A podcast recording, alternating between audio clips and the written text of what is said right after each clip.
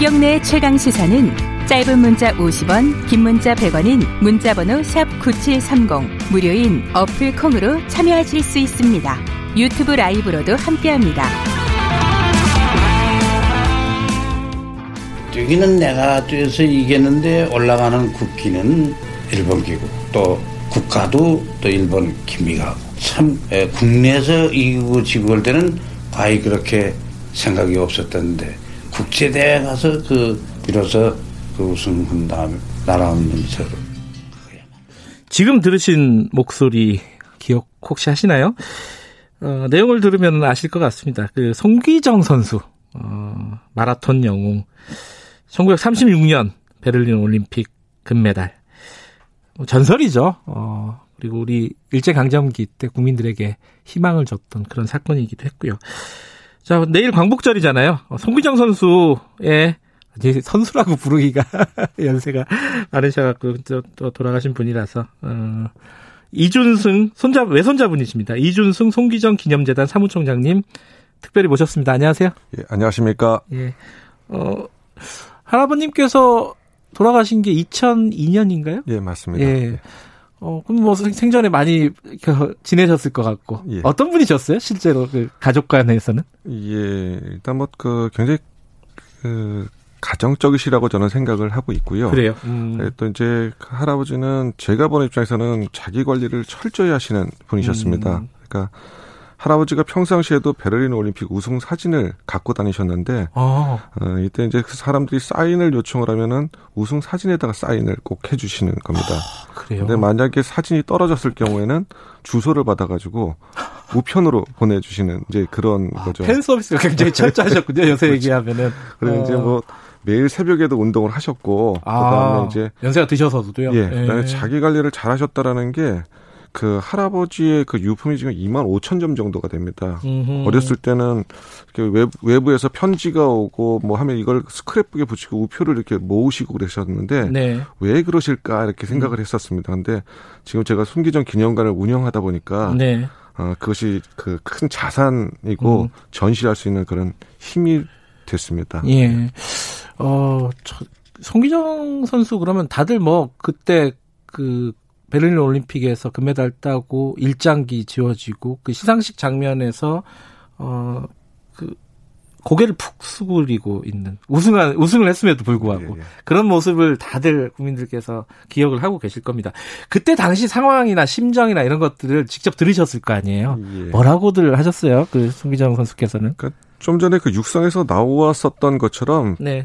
경쟁에서 일본 사람들하고 경쟁해서 대표 선수가 됐고 네. 또 최선을 다해서 올림픽에서 우승했는데 그 결과가 시상대에서 일장기가 올라가고 일본 국가가 연주되는 거는 이건 사실을 몰랐었던 시기입니다. 그러니까 우리나라가 1936년에 올림픽 출전할 때까지 1932년에 한번 출전했었고 금메달이나 시상대에서 섰던 거는 손기정, 남승용이 최초였기 때문에 네. 그런 부분들을 몰랐었던 거고 그다음에 그런 모습들에 대해서 일장기를 가리고 싶으니까 화분으로 네. 월계관수로 가리게 되고 그리고 시상식에서 고개 숙이면서 결국 손기정 선수는 시상대에서 더 이상 일본 국가대표 선수를 하지 않겠다는 은퇴를 결심하는 그런 시간이었다고 할아버지가 얘기를 하셨습니다. 더 이상 국가대표를 뛰지 않겠다. 예. 근데 그게 사람들은 조금만 일제에 부역을 해도 사실 굉장히 풍요롭게 잘 살 수 있는, 잘 먹고 호의호식할 수 있는 그런 식이 아니었습니까? 워낙 스포츠 스타였기도 했고요. 그렇죠. 왜 그거를 그때 마음은 어떠셨다 그래요? 그러니까 손기정 선수는 교육을 양정 고등보통학교 양정고보에서 굉장히 좋은 선생님들 밑에서 민족교육도 받으셨었고 또 네. 35년도에 한번 일본 학교랑 예. 우리나라 숙명여고하고 농구 시합을 하는데 네. 거기서 굉장히 격렬하게 손기정 선수가 응원을 해서 일본 농구단에서 농구 시합을 중지시키고 문지학상으로 해가지고 정학을 주라고 무기정학을 주라고 이제 그런 적이 있었던 게 있었습니다. 좀 반골이시군요. 조금 일본 사람들하고 경쟁해서 무조건 이겨야 된다라고 생각하셨던 거죠. 예. 실제로 이제 훈련 기간이나 우리는 이제 금메달 딴 그 순간들만 기억하시는 분들이 많잖아요. 네. 근데 그 지난 했던 훈련 기간 그리고 예선 그 이후에 이제 금메달 따고 난 이후에서도 그래서 좀 고초를 많이 겪으셨다고 들었어요. 어떤 어려움을 겪으셨어요?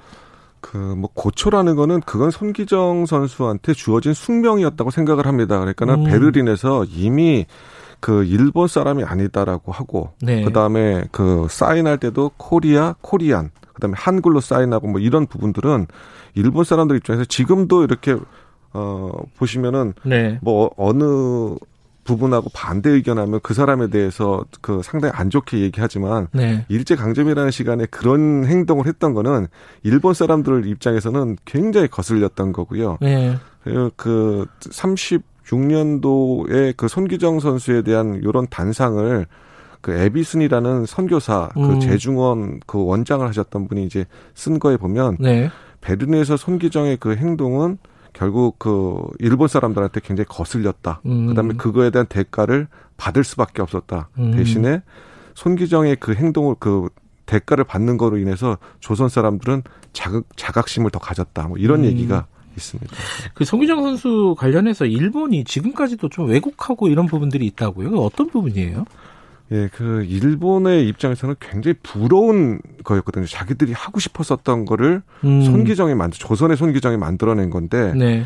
근데 이제 36년도에도 베를린에서 손기정 선수가 일본인이 아니라는 거를 밝혔었고, 또, 그런 부분들에서 손기정의 민족 정신을 일본에서도 인정을 했습니다. 네. 그러다 보니까 몇 년 전까지는 손기정 선수에 대해서 직접적으로 다루질 않았었는데, 근데 작년에 일본 방송 50부작 대하 드라마죠. 이다텐에서 육상화 쯔까다비를 맞추기 위해서 발을 재고, 또 일본 사람들의 지원해서 훈련하고, 또 일본인들이 응원해서 우승하는 이런 표현들은 사실과 다르게 왜곡한 거라고 인상을 받았었는데, 요번에 새롭게 개관한 일본 올림픽 기념관에 손기정 선수에 대한 자료도 연장선에 있다고 생각을 합니다. 지금 국제올림픽위원회 같은 경우에도 손기정 선수 금메달은 일본으로 적혀 있죠? 그죠? 네, 그렇습니다. 예. 네.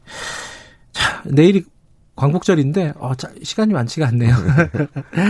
짧게나마 손기정 선수가 어떻게 기억됐으면 좋겠다, 어떤 의미였으면 좋겠다 말씀 듣고 마무리하죠. 예, 손기정 선수는 이제 한편의 단상으로 보면 안 된다고 생각을 합니다. 예. 1930년대의 상황을 정확하게 인식을 하면서, 네. 그 배경에서 손기정을 볼 때 손기정은 정말 알겠습니다. 잘 기억될 거라고 생각합니다. 여기까지 듣겠습니다. 고맙습니다. 예.